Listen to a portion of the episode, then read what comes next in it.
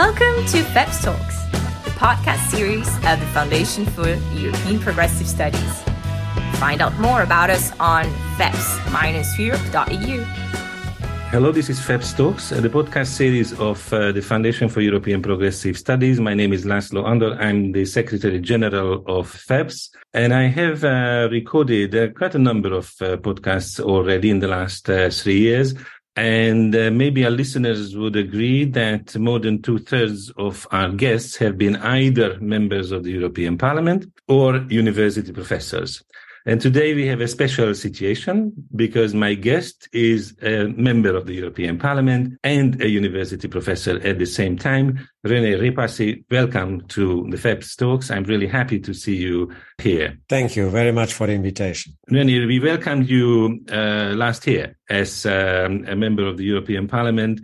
And at the same time, I think we can tell our listeners that we knew each other for about 10 years because you were working as a legal expert on very important reforms of the Economic and Monetary Union, specifically on unemployment, insurance or reinsurance. Maybe we come back to this specific question at the end of the conversation, but I would like to start with something else. Because you were a new MEP when something happened which was, I would say, unexpected to all of us. And I'm sure it was unexpected to you as a member of the European Parliament, the so-called Qatargate. This kind of scandal can happen. And unfortunately, this scandal actually hits the family of the Socialists and Democrats. This is definitely a blow to us. And first of all, I would like to hear from you how you saw this shock, this, I could say, drama. What were your thoughts at the start and what is your assessment of the situation now? Yeah, this was definitely a shock. I mean, the news came as breaking news on a Friday, I recall. And at first it was about our former MEP Panzeri from Italy. And then quite soon, and there were the revelations on Eva Kaili and others. And the very fact that there was a blunt corruption, and indeed this very bluntness of what we know from the press, that cash was found in the house, in bags. I mean, this reminds me of a very bad 1950s mafia kind of movie. Nowadays, I would say this kind of stuff is going to happen with blockchain or cryptocurrencies. This was still done in this, let's call it old-fashioned manner. But the very fact that, let's say, aside of this rather weird kind of situation, the very fact that you were surrounded by former colleagues whose political conviction is so low that they were able to sell them for the highest bidder, that is still a shock, and it is still in the bones. And you also have to see, in the European Parliament, we do very important work for the citizens. But it is so that the authority of a parliament with citizens is not because it's somewhere in the treaties or in constitution, but it derives from the very fact that citizens consider us relevant. And here, national parliamentarians always have an advantage. It's 3-0 in advance in terms of trust that citizens have that they act in their interest. For the European Parliament, it was 13-0 against us when we started our work. So it was a hard work over decades to convince citizens of our necessity and why it's good that we are doing. And I think we reached that point that citizens started trusting us and seeing that it's relevant what we do and that it's important what we do. And this work of decades was destroyed by some in 1 second. And that is what annoys me deeply. And many, many of my colleagues in the S&D group as well. You are using very, very strong expressions. You are the lawyer. The presumption of innocence is not something you would prefer to consider and wait until we see everything, or it's better to clarify your position immediately. Now, let me put it like this. The presumption of innocence is indeed the term of criminal law. But in the European Parliament, we are not a criminal court. We are a political institution. So we have to decide on the basis of political considerations.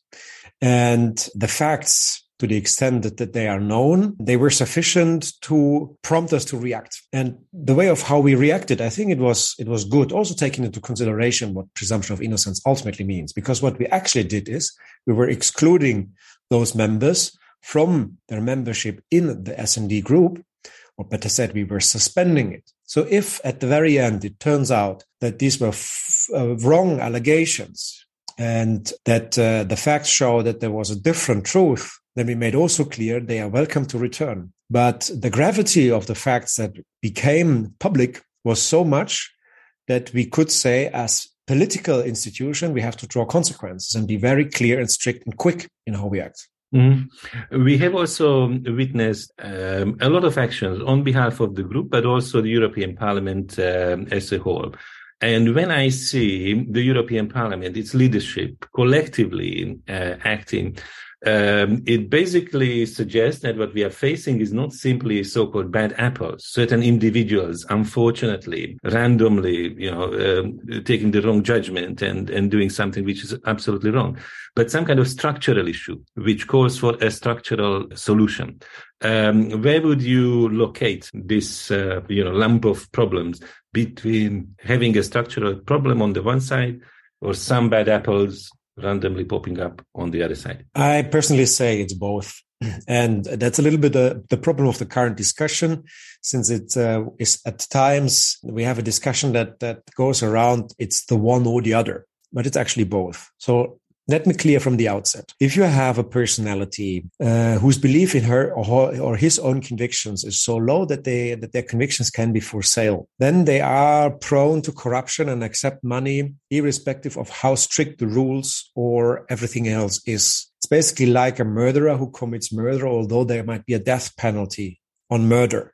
So those rotten apples, those shady characters, they simply exist and they will always exist. It's unfortunately a part of human nature. So what matters is then that the system in which shady characters might be active is designed in such a way that it becomes unattractive for shady characters to enter it, or the incentive structure is built in such a way that their behavior cannot lead to corruption cases. What do I mean by this? I mean that there are three steps that we have to look at when analyze the system. The first is the part, how do we select the people that are entering the European Parliament? This is very much related to national electoral law and very much to the national selection procedures. What, if I may use this image, what vampires dislike the most is the light. So the best way to fight shady characters is to have transparent procedures. So the more transparent and the more open a procedure is for becoming a candidate with a prospect of success for the European elections, the less shady characters will go for it. The second element of this is competition. The more there is competition, shady characters are afraid to lose against strong politicians that are entering this competition. And in both fields, the elections for the European Parliament and our selection procedures, there is a potential for changing them and making them stronger. Mm-hmm. So we have to analyze what is actually happening in our national parties in these selection procedures. The second element is the incentive structure in the parliament. In the European Parliament, we have a situation that not only amongst MEPs, but also amongst people working for the parliament, very much is built on loyalty and patronage. Mm-hmm. In German, we say the fish stinks from the head, which I think is saying that even works in English. And here you just have to look how the Secretary General of the European Parliament got selected. Irrespective of maybe his quality, ultimately in the end, he was not qualified for it. And there were rules. And we were quite tough on Martin Selmayr when we eliminated him as Secretary General of the European Commission. But for the Secretary General of the European Parliament, all rules were bended.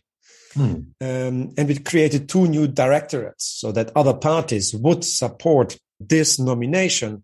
And they were then directors on the basis of their party affiliation nominated. And that shows that everything is built on patronage and loyalty. And that is precisely a system in which shady characters can flourish. Because if then we have people in the system that think they owe their position due to personal relationships, of course, they feel a certain incentive to work on a personal level, then in loyalty to the institution. The third pillar of it is public attention. Mm-hmm. Let me make this image. In Berlin, we have 50 journalists on one member of parliament. In Brussels, we have 50 German members of parliament on one German journalist. And that makes it that we have too little public control and public attention for what is happening. And then once again, vampires dislike the light, but they can act in a lot of shady areas because there's too little light that is put on European politics. And that creates a mix within which shady characters can flourish. And therefore, we do have those rotten apples that are coming. Therefore, it is good that now we were actually able to identify them and to get rid of them ultimately. So it shows the system is working to some extent, but it nevertheless does not relieve us from changing the system at all those three elements. Mm-hmm. I think it's quite clear that the selection procedures, the selection principles is one key area where more attention and perhaps some reform is needed. I saw that the discussion actually went to another direction in the European Parliament, which is the role and the influence of NGOs, non-governmental organizations, and you also participated in this discussion. Can you please sum up your position and what is at stake, what is at risk when the discussion goes towards NGOs? Rightly. We had this debate in the plenary session of February, if I recall it correctly, where the EPP tried to make the entire scandal an NGO issue. Of course, if you look at the facts, there were NGOs involved. But the very point is there are gaps in our transparency rules. There are gaps in the way of how we deal with lobbyists. And if we have tougher rules on NGOs, fine. If they also apply to any other lobbyist that is running around. Since it was completely wrong what the EPP was alleging, that there was no transparency on the financing of NGOs at all, once you are in the transparency register, there are quite heavy and tough transparency requirements also on your funding. And if you look at the funding rules of the European Union, they also have clear rules on how funding is to be used. It doesn't take away that there might be a need to change the rule here or there. But what has happened here was to put the spotlight on NGOs and to avoid any kind of light on other organized lobbyists. And the very fact that in Qatargate, we had third country representatives that were the problems. It has nothing to do with NGOs, and they were also not covered by the transparency register. So therefore, the whole debate became one that everything was to be pinned on NGOs, and that brings us into a very wrong direction. It is whataboutism, so we discuss about something else than what is actually necessary in order to avoid future corruption scandals. I see the point. So there is a high risk of, I think what the English call gaslighting, right? Yeah. That you create an appearance about something which might be bogus and not necessarily to a proper solution. I can assume that this whole issue has been also a kind of distraction and consumes a lot of energy, while you would prefer to spend your time on the issues which you prepared for when you joined the parliament. You're a member of the committees on the internal market and also on economic and monetary union. And I would assume that you would like to contribute to disputes on new policies in those fields. Can you perhaps, in the remaining time, point to some of the critical discussions you're involved on internal market, for example, which is on the agenda, and we should anticipate some serious discussions coming? Yeah, I mean, we have definitely the ongoing debates all around corporate sustainability due diligence. In this field, I am the rapporteur for the opinion of the Economic and Monetary Affairs Committee on the due diligence obligations for financial service providers. And as we have seen in the debates in the Council last year, the financial service providers were the biggest problem until the very end. As it seems now in the parliament, this is the same story. And so I expected also for the trialogue that the due diligence obligations for the financial sector are going to be the most contagious discussion point that we have here. And the issue here is that this debate is so ideologized. We have the EPP and even further to the right of the House that is totally against the entire idea of due diligence and considers it only a burden on industries. Whereas we see this as a core tool in order to promote our values outside of the European Union and globally. And that's very difficult to find a compromise. Although if you talk to companies, they actually are willing to engage into this. They just don't know how yet and need assistance to get there. So this debate will certainly keep us busy for coming months. The second debate, and I think this has potentially become even bigger, is on the question of our new tectonic shifts, I would even say, in economic policy of the European Union, with the Net Zero Industry Act, with the Critical Raw Materials Act, with the Single Market Emergency Instrument, with the energy market. So we're getting here into a new model of how European economy should look like, more managed, more steered, making competition policy a subordinate tool of achieving industrial policies, in the spirit a little bit of the 1970s French policies, which have shown themselves to be not that successful. So we need to have here a clear debate. And we also need to see that the big added value of what is happening on the other side of the ocean, the United States, is that here economic policy is for once combined with social and environmental conditionality. So they are actually now using economic policy as a political tool. Whilst we here see, we only see it as a response to a global competition with the Americans. So here we are going to have a core debate of how we understand the future of European economic policy, and by that also our position globally in what can be called Europe's open strategic autonomy. Mm-hmm, mm-hmm. And we need to think out of the box. I think precisely. That's definitely the case. So that's one of the biggest cliches in Brussels, not to do business as usual. And that's sometimes the introduction of doing business as usual. But now probably you would need to really innovate and drop the dogma, which sometimes defines the actions. This so-called IRA, Inflation Reduction Act, and all the implications is one big development on the other side of the Atlantic. The other one is the banking crisis. I wonder if you would like to comment on this, because what it reminds me is that 15 years ago, for about a year, a lot of people in continental Europe were saying that, look, this is an Anglo-American crisis.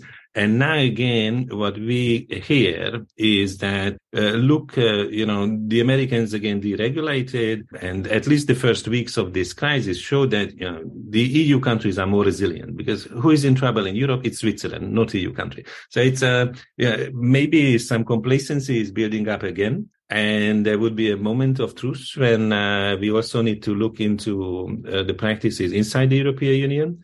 Do you have a strong feeling on this emerging crisis? No, we are definitely facing a moment of truth, because whenever we have waves of new regulation, they are normally introduced with a view to prevent the crisis that just had happened. Mm-hmm. So all what we did in banking union was to establish a system in which subprime mortgage crisis would not have affected the European banking market.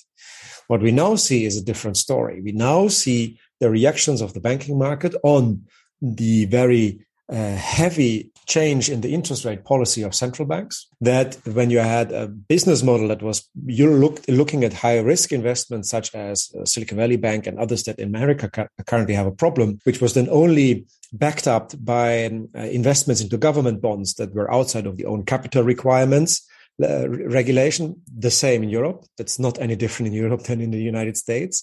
And then the effect that the interest rate change had on those. That's a problem that we also have in our banking system. Our capital buffers are different because they also apply to smaller sized banks, such as the Silicon Valley Bank, which was not the case in America. But the very fact that this is now a reaction to the switch of the interest rate policy, that is something that is also, let's say, a check for the capacity of the banking union to respond to this. And we still have one big area of construction that is open. It is the European Deposit Insurance Scheme. So the very fact that we might still come into a situation where a national deposit insurance scheme is not strong enough to rescue the deposits of depositors in a certain country. There is no fiscal backstop, because countries have, after the pandemic and after the war, just not the fiscal capacities to act anymore. It can bring us into the same troubles that we had in 2008 and 2009. So that completing the banking union, in particular with regard to the European Deposit Insurance Scheme, in my point of view, and I say this in particular as a representative of Germany, is a core path, a core step that we have to take quickly and still within this mandate, I believe. Well, obviously, this is music to my ears if someone from Germany and more precisely from Baden-Württemberg is suggesting that the banking union needs to be completed. So it was not a stupid idea in 2012 to put forward three pillars. And indeed, one pillar is still, lost in space somehow and just doesn't want to materialize by itself. But in 2012, when the crisis was so deep, we also discussed unemployment insurance at the European Union level, because, safety nets, if crisis can happen, safety nets are needed not only for the banking system, but also for the employees. And one type of safety net was introduced with the SURE instrument at the start of the pandemic. But this is not unemployment insurance or reinsurance. Interestingly enough, when the von der Leyen Commission started, the president of the commission put into the mission letter of both Paolo Gentiloni and Nicolas Schmit the unemployment reinsurance to be achieved within this mandate.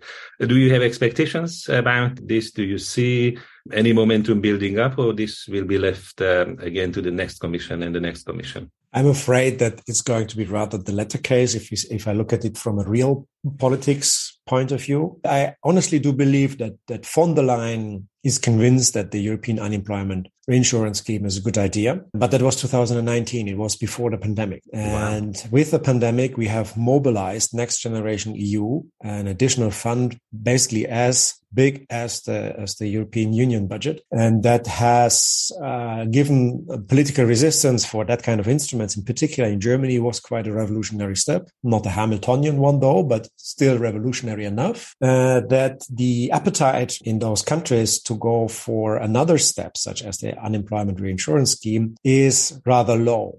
It doesn't take away that politically speaking, with Next Generation EU, with the very fact that the European Union was allowed to raise debt in order to finance dedicated earmarked expenses, we basically created the narrative on which also the European unemployment reinsurance scheme would be built on, namely that we raise additional funds, be they now tax finance or debt financed, with a clearly dedicated purpose. And honestly, this was back then when you as a social affairs commissioner introduced the idea of a European unemployment benefit scheme. That was, I believe, a game changer in the entire debate. Since in Germany, there was a huge fear of European funds going into black holes of Italian budgets, disappearing somewhere. And you brought up the idea of earmarking and to combine raising additional funds, but with a clear purpose, and that member states would not be allowed to use this money outside of this purpose. And that was the argument that also now convinced the German Constitutional Court to approve Next Generation EU, because they said it was earmarked. It was the very mechanism that convinced the German public to support Next Generation EU, and that is here to stay. So therefore, I believe once the challenges of the immediate challenges of the pandemic and the war are settled, and we look at more permanent and stable mechanisms beyond the final days of Next Generation EU, then the unemployment reinsurance scheme will be very quickly back to the agenda, because it embodies all those elements that I was just mentioning. I don't see this happening in the remaining 1 year, though, but I see this happening, or I see big chance for this to happen in the next mandate, certainly if we push for it. I can see here the optimism of the intellect. I'm really grateful for this. It seems that we are in a semi-Hamiltonian situation, but that's definitely progress as compared to the previous times when it just took very, very long time between 2010 and 12 to find the right direction at all for reforming economic governance in the European Union, and we were paying a very, very high price for all these delays. Dear René, I would like to thank you for having this very frank conversation with us about the issues you would like to promote inside the European Parliament, but also about the functioning of the European Parliament and this very unpleasant episode with the so-called Qatargate. Thanks so much. And I also thank our listeners for their attention. And we will come back in the coming weeks with similarly interesting topics. Thank you and bye-bye. Thanks again. Thank you for your attention. If you found our conversation interesting, do not hesitate to share it on social media with the hashtag FEPS Talks. More is yet to come. Stay tuned.